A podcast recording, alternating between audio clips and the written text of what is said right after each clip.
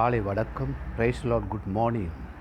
எனக்கு அன்பார்ந்த சகோதர சகோதரிகளே, டிசம்பர் மாதம் 3ஆம் தேதி வந்துருச்சு. ஆடா பிரிபால், நான் உங்களுக்கு ஒரு முக்கியமான ஒரு காரியத்தை சொல்லணும்.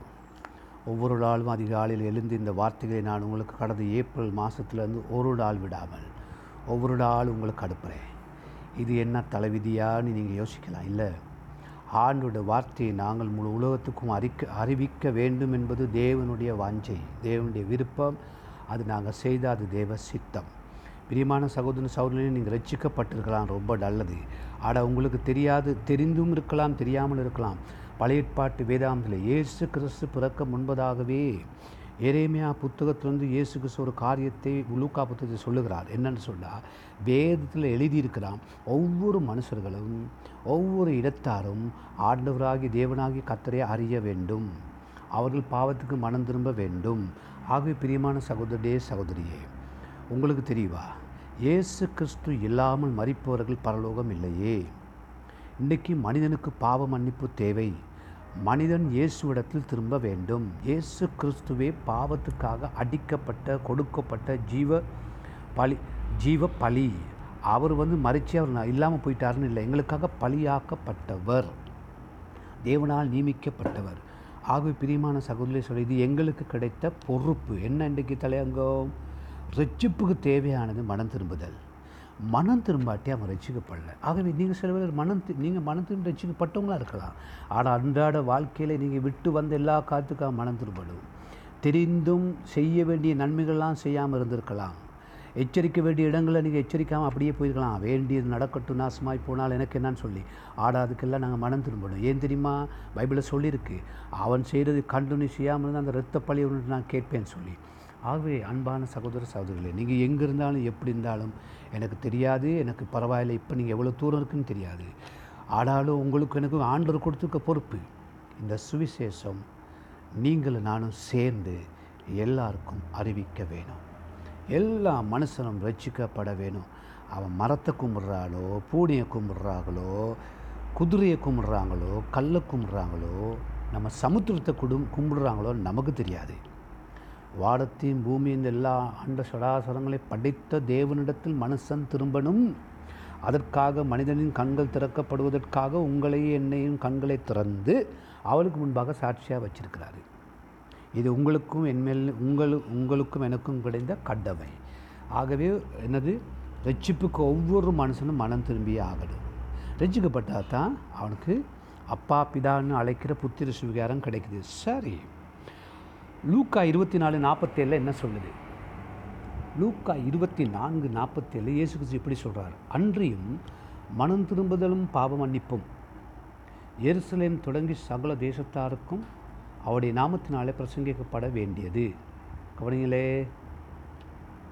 அப்போ 44 என்ன சொல்கிறான்னா, எழுதியிருக்கிறபடி கிறிஸ்து பாடுபடவும் 3ஆம் நாளில் மரித்தோழ்ந்து எழுந்திருக்கவும் வேண்டியதாக இருக்கிறது. அன்றைய மனம் திரும்பலும் பாவ மன்னிப்பும் எருசலேமில் தொடங்கி சகல தேசத்தாருக்கும் பிரசங்கிக்க வேண்டியது அப்படின்னு சொல்லி என்ன இருக்கான், அது ஏற்கனவே எழுதப்பட்ட வார்த்தையை ஞாபகப்படுத்துகிறார்.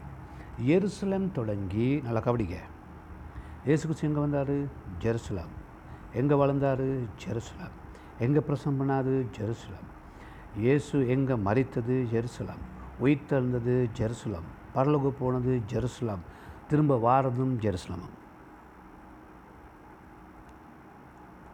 எனக்கு அன்பான சகோதர சகோதரிகளே, பரம எருசலமே பரலோகம் விட்டு இறங்குதே, அலங்கார படவாட்டியாய் அவர் வரப்போகிறாரு. சரி, பெண்ணை பரப்போகிறோம். அலங்கார படவாட்டி சபை, நாங்கள் எல்லோரும் மனவாட்டியாக இருக்கணும். இப்போ ஆண்டோட வார்த்தையும் படி சுவிசேஷம் எல்லா இடத்துக்கும் அறிவிக்கப்பட வேண்டும் சொல்லி தேவனுடைய திட்டம், அது ஒரு சட்டம், அது தேவனுடைய விருப்பம். நீங்களும் நான் சுவிசேஷம் அறிவிக்க வேண்டும் என்பது தேவனுடைய சித்தம். ஆகிய பாருங்கள், அது எல்லா இடத்துக்கும் எருசலேமிலிருந்து போகணும். உங்களை எனவே தேவனை அழைத்திருக்கிறாரு. எதுக்காக? அநேகருக்கு சுவிசேஷம் அறிவிக்கும்படி. இயேசுவை அறியாட்டி அவனுக்கு எங்களை பரலோகம் இல்லை. கொஞ்சம் யோசித்து பார்த்து இந்த செய்திகளை நீங்கள் எல்லாருக்கும் அறிவிக்கணும். சியாப்பாடோ, நான் எப்பொழுதும் வார்த்தையை மட்டும்தான் உங்களோட கற்றுக்கொள்கிறேன். பிள்ளைகளுக்கு அம்மா அப்பா நல்ல சாப்பாட்டை செய்து கொடுப்பது போல் தேவையில்லாத வார்த்தை நான் உங்களோட அழப்புவதே கிடையாது. சரி, லூக்கா 17:30, அப்போஸ்தலர் 17:30. அப்போஸ்தலர் 17:30 என்ன சொல்லுதுன்னா இப்படி சொல்லுது, நல்லா கவனிங்க. அறியாமல் உள்ள காலங்களையும் தேவன் காணாத ஒரு போல் இருந்தால், நீங்களும் நாமளும் ஒரு காலம் அறியாமல் இருந்தோம் தானே, இப்போ ஆண்டவர் அறிஞ்சிட்டு இருந்தானே, நீங்களும் நானும் ரட்சிக்கப்படவேன்னு சொல்லி எவ்வளோ காலம் பொறுமையாக இருந்தார். உங்களுக்கும் எனக்கு கூடாக அநேக ரட்சிக்கப்படும்படி ஆண்டவர் பொறுமையாக இருக்கார். ஆக அவருடைய பொறுமையை நீங்கள் சோதிச்சிடாதீங்க. உங்களுக்கு எனக்கும் ஆண்டவர் சந்தர்ப்பம் கொடுத்துருக்காரு. என்னது, 4 பேருக்கு 10 பேருக்கு இந்த சுவிசேஷத்தை அறிவிக்க. இப்பொழுதோ மனம் திரும்ப வேண்டுமென்று எங்கும் உள்ள மனுஷன் எல்லாருக்கும் கட்டளையிடுகிறார். அந்த காலம் முடிஞ்சு இப்போ எல்லாரும் மனம் திரும்ப வேணும்னு சொல்லி கடவுளை எதிர்பார்க்குறாரு. மனம் திரும்பலுக்கு பிறகு தாங்க ஞானஸ்தானம். பாசன ஞானம் மனம் திரும்பிச்சு ஞானஸ்தானம் பெற்றேன். நல்லது. ஆளாலும் நீங்கள் மனம் திரும்ப வேண்டியங்க எவ்வளோ இருக்கலாம் இல்லையா உங்களோட வாழ்க்கையில்.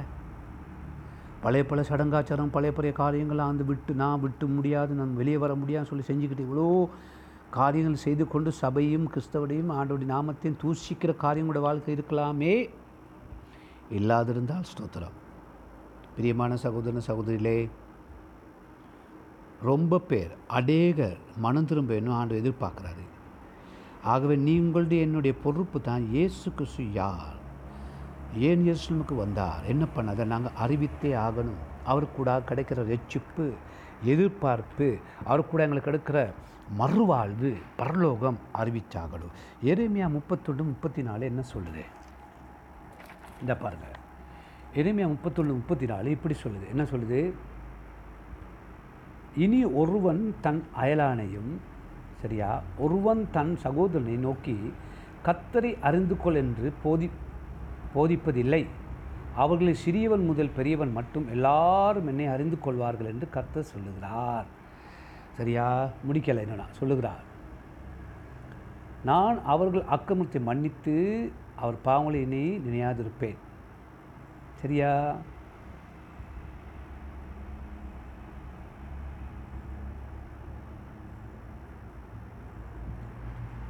இயேசு பூமியில் வச்சு என்ன சொல்கிறாரு, நீங்கள் உப்பு, நீங்கள் வெளிச்சம், சாட்சி, ஒளி, எவ்வளோ சொல்கிறாரு.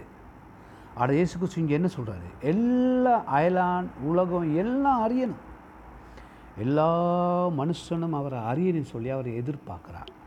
உங்களுடைய அயலான் இப்போ உங்கள் வாழ்க்கையை பார்த்து மனம் திரும்புவாங்க. இந்த மாதிரி செய்திகள் நீங்கள் அவங்க அனுப்பலாம்.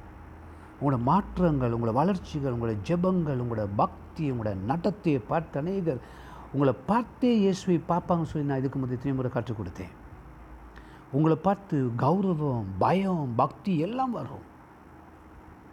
ஆளாடு எதிர்பார்க்குறது என்னது, உலகத்தில் எல்லாரும், ஒவ்வொரு மனுஷனும், அதாவது ஒவ்வொரு மனுஷனும் இயேசு கிறிஸ்து கூட ரட்சிக்கப்பட வேண்டும். 33 எரேமியாவில் சொல்லுது, 33 அவங்க இருதயத்தில் அவர் என்ன செய்கிறானா, தொடுகிறாராம். இருதய மாற்றம் ரட்சிப்புக்கு தேவையானது மனம் திரும்ப. மனம் திரும்பினா இருதயத்துக்கு இந்த வார்த்தை பிரசங்கம் பண்ணணும்.